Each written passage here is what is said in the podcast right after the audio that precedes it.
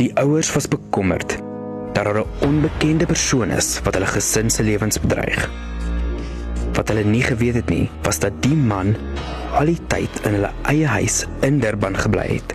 Dis 'n ware misdaadverhaal van 'n man in Suid-Afrika wat al die kenmerke het van 'n kultleier.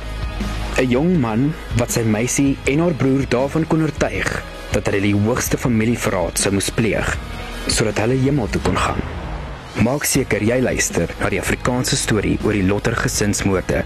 True Crime South Africa. Die Afrikaanse weergawe is by jackarandofm.com. Klik op Jackpot.